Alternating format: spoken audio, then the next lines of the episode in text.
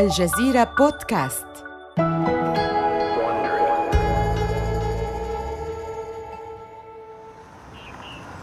إنه ربيع عام 2004 تقود امرأة سيارة سيدان بنية إلى موقف سيارات مستودع نتفليكس للأقراص المدمجة. بشعرها المرفوع وبنطالها المنقوش كالفهد تخرج مظروفا أحمر اللون من حقيبتها وتتجه نحو باب المستودع. إنها ربة منزل في طريقها لإنجاز مهمة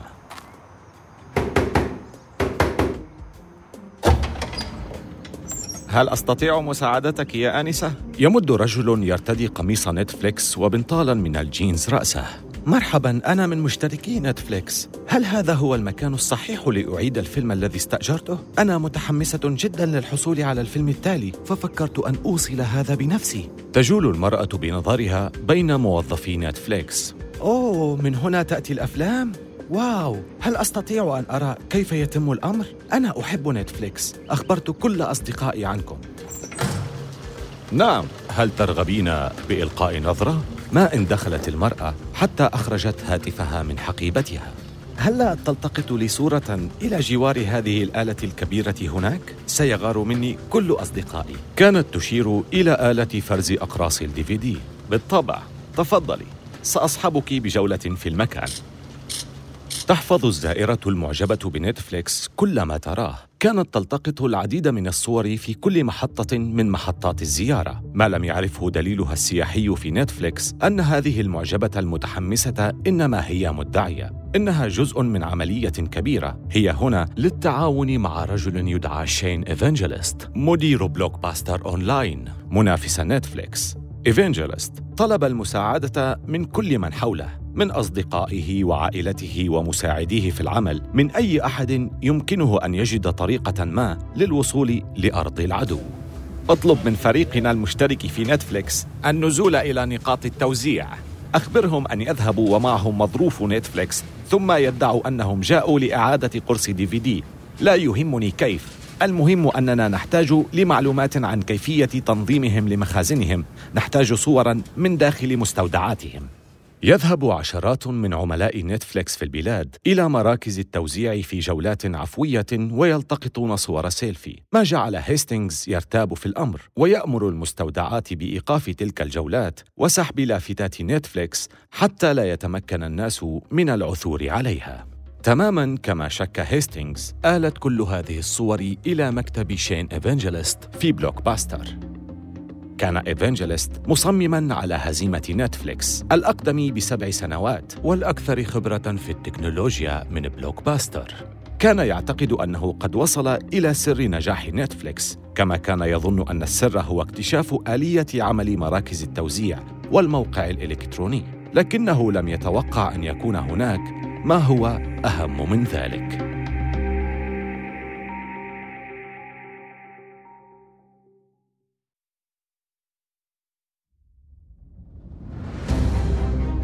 من الجزيرة بودكاست بالتعاون مع وونري هذا بودكاست حروب الأعمال.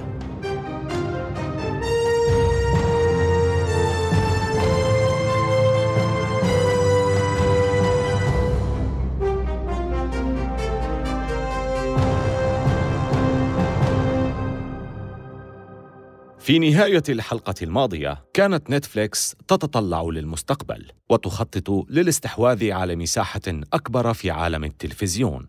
ليست الحرب مع بلوك باستر هي أكبر معاركها بل معركة أخرى تنتظرها مع عمالقة الخدمات التلفزيونية والإعلام وعلى رأسهم HBO لكن قبل أن يتمكن ريد هيستينغز وفريقه من فعل ذلك عليهم أن يهزموا بلوك باستر أولاً. في هذه اللحظة كانت بلوك باستر تحاصر نتفليكس. أعرف ما تفكرون به. كيف حدث هذا؟ بكل هذا التفوق لنتفليكس في اللعبة، كيف استطاعت بلوك باستر اللحاق بها؟ وكيف خسرت بلوك باستر بعد ذلك؟ حسناً، يتعلق السبب بالتجسس الطفولي والحيل الملتوية التي عرفتم عنها للتو. كان إيفانجيليست يعتقد أنه يسلك طرقاً مختصرة، لكنها كانت في الحقيقة طرقا مغلقة خطة إيفانجيليست لبلوك باستر كانت أن يستنسخ موقع نتفليكس المتطور ويستنسخ منهجهم في التوزيع ويطورهما بشكل أفضل وأكبر. نجحت هذه الخطة لفترة قصيرة قبل أن ينقلب كل شيء رأسا على عقب. إليكم كيف حصل هذا؟ في يناير أي قبل زيارة معجبي نتفليكس لمراكز التوزيع ببضعة أشهر كان شين إيفانجيليست وبين كوبر رئيس التسويق في بلوك باستر أونلاين معا في مهرجان أفلام ساندانس. كما ترى كانت ساندانس في ذلك الوقت مثل مهرجان كبير يجمع الشركات القائمة على تأجير أقراص ال DVD في هذا المكان تستطلع شركات التوزيع أخبار منافسيها كل عام وتراقب عمليات شرائهم لمخزون متاجرهم من الأفلام. بينما يتملقون ويتقربون من صناع الأفلام ومديري الاستوديوهات أملاً في عقد اتفاقات رابحة. كان إيفانجيليست وكوبر يتمشيان. حين لمحا ذلك المطعم المزدحم. في الداخل وراء منحوتة ثلجية متقنة يجلس الكثير من صانعي السينما المعروفين نجوم ومديرو استديوهات. ملأتهما الرهبة. من الواضح أن الحضور هنا للمدعوين فقط. ثم ظهر لهما الشعار الأحمر المألوف لنتفليكس. يثير الأمر شين إيفانجيليست ويرغب في الدخول. يجب أن نجد طريقة للدخول إلى هنا ونرى ما الذي يفعلونه. كان يرافقهما مسؤول شراء المحتوى لبلوك باستر ولديه خبرة كبيرة في ساندانس. فجأة بدا واثقا مما يفعل. اتبعاني. هناك دائما وسيلة أخرى للدخول. تبعاه خلف المطعم حيث رجل أمن واحد يقف أمام الباب. حاول الرجل خداعه. مرحبا. أنا ريد هيستينغز من نتفليكس. لا لست ريد هيستينغز وسأتصل بالشرطة. يسرع الثلاثة بالهرب. كان انسحابا سريعا مهينا وتذكيرا مؤلما لهم أن بلوك باستر أونلاين ليست فقط الثانية بعد نتفليكس بل إنها لم تكن مرئية تقريبا في عالم الأفلام. لكن أحيانا يكون الإحساس بالمهانة قوة دافعة. لقد عاهد إيفانجيليست نفسه على أن يقلب الطاولة على نتفليكس في مهرجان ساندانس القادم عام 2005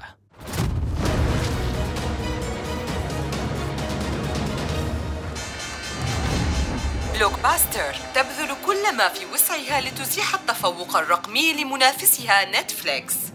مول المدير التنفيذي لبلوك باستر جون أنتياكو إيفانجيليست ب 25 مليون دولار وأمره أن يفعل أي شيء للإطاحة بنتفليكس وأعطاه مهلة ستة أشهر لينشئ الموقع. وحددا موعد إطلاقه في صيف 2004 كان إيفانجيليست متحمسا بقوة للفرصة التي أتيحت له بنقل بلوك باستر إلى العصر الرقمي لدرجة أنه نسي تماما أنه لا يعرف كيف سيفعل ذلك.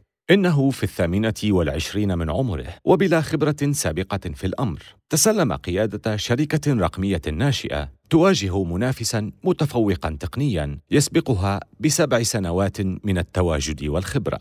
شين إيفانجيليست شاب مثير للاهتمام. إنه لاعب جمباز جامعي سابق. ما يزال بإمكانه القيام بانحناءة كاملة مرنة للخلف. يتناول السكريات طوال اليوم. لكنه كان يملك مهارة عالية في القيادة وتحفيز من حوله لفعل الأشياء الجنونية التي يطلبها. ولهذا السبب أعطاه أنتياكو المال والحرية ليفعل ما يريد. لم يكن إيفانجيليست يعرف شيئا عن عالم الكمبيوتر والتجارة الإلكترونية. كما أن تاريخ بلوك باستر حافل بالفشل الرقمي. لذا لم يكن هناك أحد فعليا داخل بلوك باستر يستطيع أن يساعده في إبحاره في عالم التكنولوجيا. الآن وبالنظر إلى ضخامة التحدي أبلى إيفانجيليست بلاء حسنا. لكن الخطأ الاستراتيجي القاتل الذي وقع فيه أنه حاول أن يقلد كل ما يستطيع رؤيته فقط في مراكز التوزيع وفي الموقع الإلكتروني. في بلوك باستر أنشأ إيفانجيليست جيشاً من المبرمجين اللامعين والمسوقين ومديري العمليات. كانوا جميعاً يعملون في مساحة عمل واحدة مفتوحة مع حواسيبهم التي تضيء على الطاولات. كان المكتب في مكان بائس وسط مدينة دالاس. تم تجهيزه وفرشه بمقاعد مريحة خفيفة ومسدسات ألعاب وصورة كبيرة لريد هيستينغز مثبتة على لوح مغناطيسي تزين السهام وجهه. يبدو المكتب مزيجا من بيوت الشباب وما يفترض أن يكون عليه مقر مشروع ناشئ في وادي السيليكون. يزور ايفانجيليست هذا المقر الذكوري يوميا لمتابعة تقدمهم. حسنا يا شباب ما الجديد الذي وصلتم إليه؟ رد بين كوبر. كل ما قد يخطر في بالك نحاول تحقيقه سيدي. وظفنا أناسا ليسجلوا في موقع نتفليكس من عدة ولايات. سيطلعوننا على أي تغييرات في موقع نتفليكس وعن سرعة وصول الأفلام للمشتركين وأي عروض ترويجية تقدمها نتفليكس. وهكذا. لكي يفهموا سر نجاح موقع نتفليكس يحلل 24 من متخصصي الهندسة البرمجية الموقع نقطة نقطة صفحة بعد أخرى. بهذه المعلومات سينشئون موقعا طبق الأصل منه ما عدا ألوانه التي ستحمل لوني بلوك باستر الأزرق والأصفر يحفز إيفانجيليست فريقه. أنتم تقومون بعمل رائع. أنتم تنجزون في أشهر ما استغرق من نتفليكس سبعة أعوام لإنجازه. الشكر لريد هيستينغز الذي علم الناس استئجار الأفلام عبر الإنترنت والآن سنقوم نحن بما هو أفضل من ذلك. بينما كان مهندسو البرمجة يستنسخون الموقع لم تكن لديهم أدنى فكرة عن كيفية جمع نتفليكس للبيانات وتوظيفها في تحويل الناس إلى متابعين شغوفين بنتفليكس خوارزميات تحليل البيانات التي اعتمدتها نتفليكس تظهر صفحة رئيسية مختلفة لكل مشترك. لقد لاحظت نتفليكس أولئك الذين ينتظرون طويلا لكي يجدوا ما يناسبهم، أو ربما لا يجدون شيئا يستحق. هذه المعلومات هي التي مكنت نتفليكس من حل المشاكل حتى قبل حدوثها، كما أمكنهم بناء على ذلك توقع التوجهات الجديدة. مع الأسف، لم يكن شين إيفانجيليست ومجموعته يقدرون حجم ما يجهلون. لكن ما كان يتوقعه هو أن مشتركي نتفليكس لن يتخلوا عن الخدمة المشهورة بسهولة لأجل موقع بلوك باستر أونلاين ما لم يقدم لهم المزيد وبسعر أرخص لذلك أكد على مدير عملياته جي دبليو كرافت على أن يتضمن الموقع عند إطلاقه مجموعة أكبر من الأفلام المتاحة على موقع نتفليكس. هذا يعني أن على كرافت أن يجد أكثر من عشرين ألف عنوان وهو ما يعني فعليا كل فيلم غير إباحي أنتج على الإطلاق.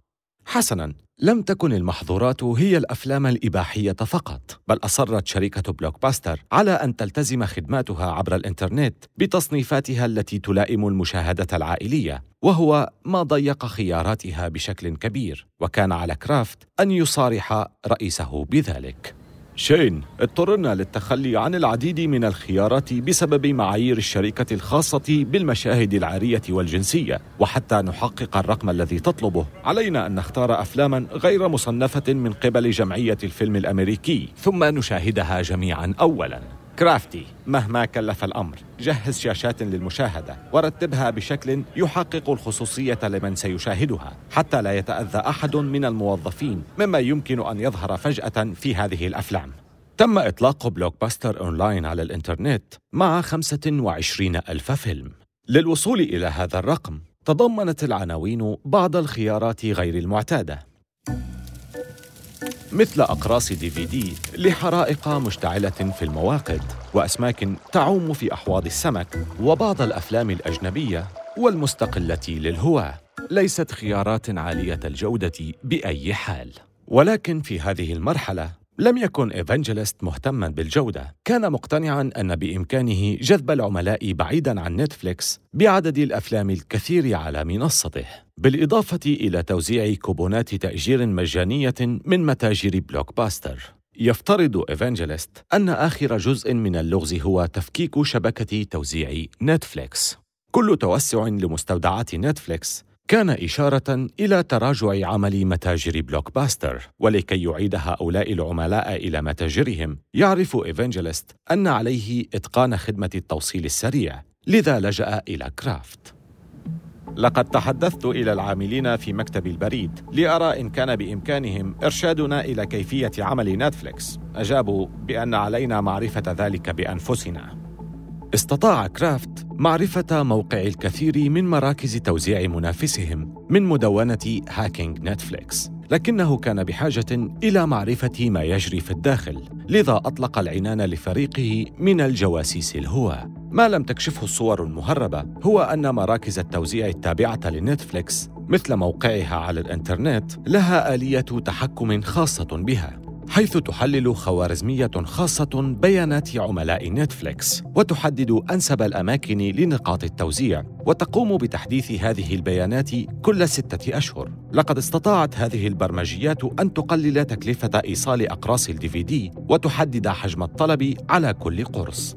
ما عدا رؤساء نتفليكس كان هناك شخص واحد آخر يدرك أهمية هذا الأمر.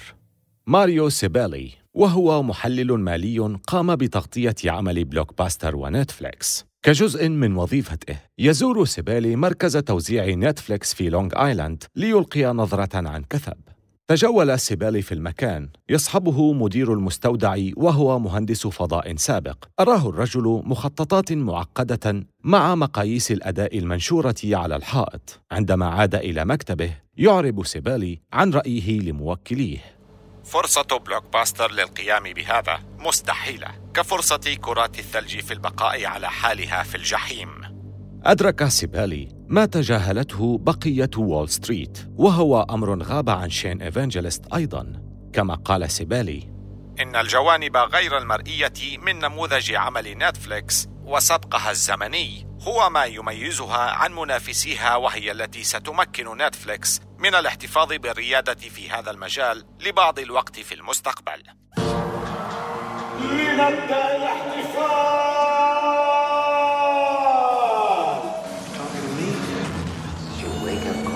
أطلق شين إيفانجلست بلوك باستر على الإنترنت في أغسطس 2004 بحملة تسويقية ضخمة وحفل إطلاق للموقع تماما في الموعد الذي وعد به أنتيوكو لكن بالرغم من كل مظاهر الاحتفال حوله أدرك إيفانجلست أن بلوك باستر أونلاين لم يكن جاهزا للإطلاق. كان الموقع يتعطل من كثرة أعداد الزوار نتيجة حملته التسويقية السخية. اشتكى العملاء في غرف الدردشة من أن النسخة الإلكترونية من بلوك باستر كانت سيئة مثل متاجر بلوك باستر أوه! وعدد كبير منهم ألغى الاشتراك بشكل يثير القلق. ما إن تلاشت ضجة إطلاق الموقع أخبر إيفانجيليست مديري التسويق في بلوك باستر بما أخبرتهم به الأرقام بالفعل. لا أعرف ما الذي سنفعله لكن علينا فعل شيء ما. أنا أخسر العملاء لأنني لم أقدم لهم أي شيء بعد. لا نستطيع تحمل هذه الخسارة أبدا. يحتاج إيفانجيليست أن يجعل عملاءه راغبين في الخدمة. إنهم بحاجة لما يجعلهم يحبونها أكثر لكن تشجيع العملاء يستغرق وقتا لا يملكه. في أثناء ذلك ابتكر خطة لمنع نتفليكس من الوصول للأشخاص الذين لم يجربوا الاستئجار عبر الإنترنت بعد. لم يكن لدى هؤلاء الأشخاص توقعات بمستوى الخدمة في نتفليكس. التسليم السريع والصفحات الرئيسية الفريدة المصممة لتناسب أذواق أفلامهم وموقع الويب الذي يعمل دون عيوب. كان هؤلاء هم الهدف الأمثل لبلوك باستر أونلاين. خطط إيفانجيلست لشراء أكبر عدد ممكن من الإعلانات عبر الإنترنت من خلال أكبر بوابات إعلانات موجودة آنذاك MSN و AOL وياهو كان هذا طبعا قبل أن تصبح جوجل الوحش الذي تعرفه اليوم. لكن شراء بلوك باستر لهذه الكمية من الإعلانات كان له بعض العواقب غير المقصودة. نبهت هذه الإعلانات المستخدمين إلى إمكانية مشاهدة الأفلام عبر الإنترنت. لكن 70% منهم سجلوا في نتفليكس على أي حال. كان رد أنتياكو بالإعلان عن خفض حاد في أسعار بلوك باستر أونلاين وبالفعل ارتفعت المبيعات بسرعة وقرر إيفانجيلست أن الوقت قد حان للاستعراض. لن تحتاج إلا إلى نقرة واحدة لتصل إلى أفضل طريقة لاستئجار الأفلام. بلوك باستر Total Access نرسل لك الأفلام عبر البريد أو تحصل عليها مباشرة من المتجر بسعر واحد منخفض. حقق إعلان سوبر بول نجاحا ساحقا حيث وصل عدد المشتركين الجدد في بلوك باستر أونلاين إلى 750 ألف مشترك. مما أدى تقريبا إلى مضاعفة حجم قاعدة المشتركين. كان إيفانجيلست مرتاحا ومسرورا جدا. ثم تلقى رسالة من منافسيه في نتفليكس. إعلان سوبر بول عظيم. شكرا لمساعدتنا في النمو بنسبة 118% في هذا الربع من السنة.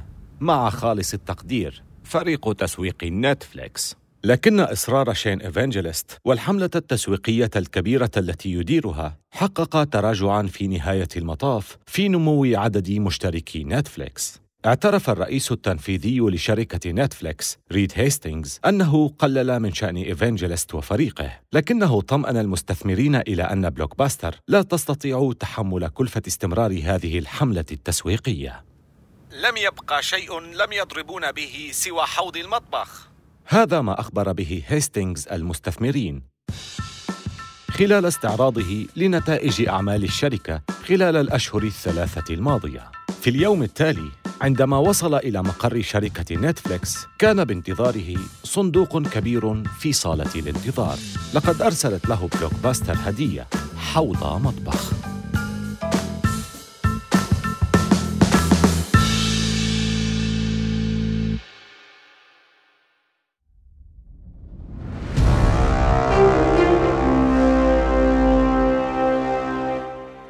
مع اقتراب مهرجان ساندانس السينمائي لعام 2005 لم تتعرض نتفليكس وبلوك باستر لضربة قاتلة. كلتاهما ما تزال في اللعبة.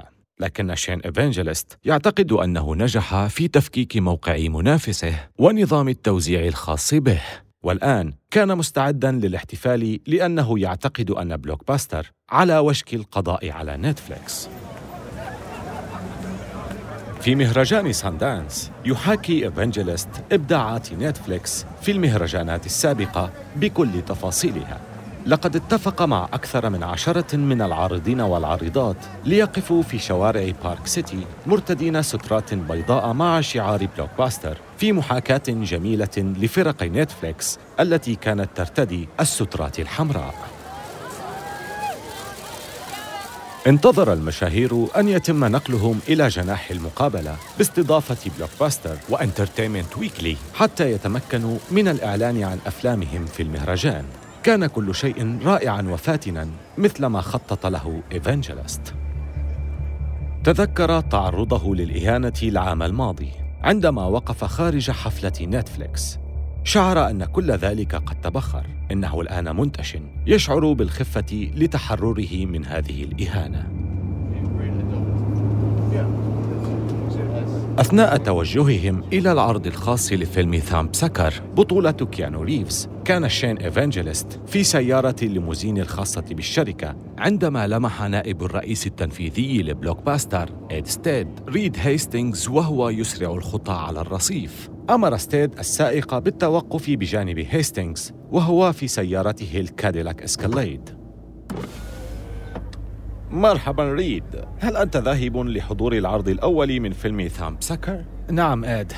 لقد تأخرت. توقف هيستينغز وهو ينتظر أن يعرض عليه ستيد الصعود معهم. نعم نحن ذاهبون أيضا. ثم التفت ستيد لسائقه. حسنا انطلق. حظا جيدا بالوصول في الوقت يا ريد. وبينما كانت السيارة تسير بعيدا تاركة سحابة من الدخان وقف ريد مذهولا في صمت. نعم ربما ترك مدير بلوك باستر التنفيذيون هيستينغز يلهث في حيرة لكن ما لم يفهموه هو أن هيستينغز كان قد وصل بالفعل. قريبا ستعرف شركة بلوك باستر وأقرانها أنهم من تأخر بالفعل. لقد تأخروا عن اللحاق بالثورة التي حدثت في مجالهم. بينما سخرت بلوك باستر كل مواردها في محاولة اللحاق بنتفليكس. استغل هيستينغز ذلك الوقت في رفع مكانة نتفليكس الخارجية ساعيا وراء جيل جديد من صانعي الأفلام يروون قصصا بطرق جديدة أكثر إمتاعا. كما ترى لم يكن هيستينغز مهتما فقط بنشر أقراص دي في دي للأفلام التي تم إنتاجها بالفعل. لقد أراد أن يصنع أفلاما كان يخطط بالفعل لصنع وتوزيع الأفلام. لكنه لم يكن يريد للخبر أن يصل بعد لشركات الخدمات التلفزيونية وغرف اجتماعات الاستديوهات في هوليوود. فالشيء الذي استفاده هيستينغز من تجربته مع بلوك باستر هو التصرف. التصرف بشكل متواضع علنية والحفاظ على طموحاتك الحقيقية سرا. لم تلحظ شركة تايم وورنر وهي إحدى عمالقة الإعلام في العالم أن نتفليكس قد تسللت من الباب الخلفي. كما أخبر رئيس تايم وورنر أحد الصحفيين. نتفليكس ليست غوريلا تزن 800 رطل أستطيع القول إن نتفليكس أشبه بشمبانزي وزنه 200 رطل هذا ما سنعرفه في الحلقة القادمة من حروب الأعمال. آمل أن تكونوا قد استمتعتم بهذه الحلقة من حروب الأعمال. استمعوا إلى حلقاتنا عبر أبل بودكاست وجوجل بودكاست وشاركوها مع أصدقائكم. ولا تنسوا زيارة موقعينا على الإنترنت podcast.aljazeera.net و wandry.com وملاحظة سريعة حول المحادثات التي سردناها. لا يمكننا أن نعرف بالضبط ما قيل ولكن هذا الحوار مبني على أفضل الأبحاث التي قمنا بها. هذه السلسلة من حروب الأعمال قدمها في نسخة اللغة الإنجليزية ديفيد براون وكتبت هذه القصة جينا كيتينغ مؤلفة كتاب نتفليكس. مسؤولة المنتجين والمحررين هي كارين لوي والهندسة الصوتية مع جيف شميت وشركة باي اريا ساوند والمنتج المنفذ هو بين إدر. أخرج السلسلة هيرنان لوبيز لصالح شبكة وونري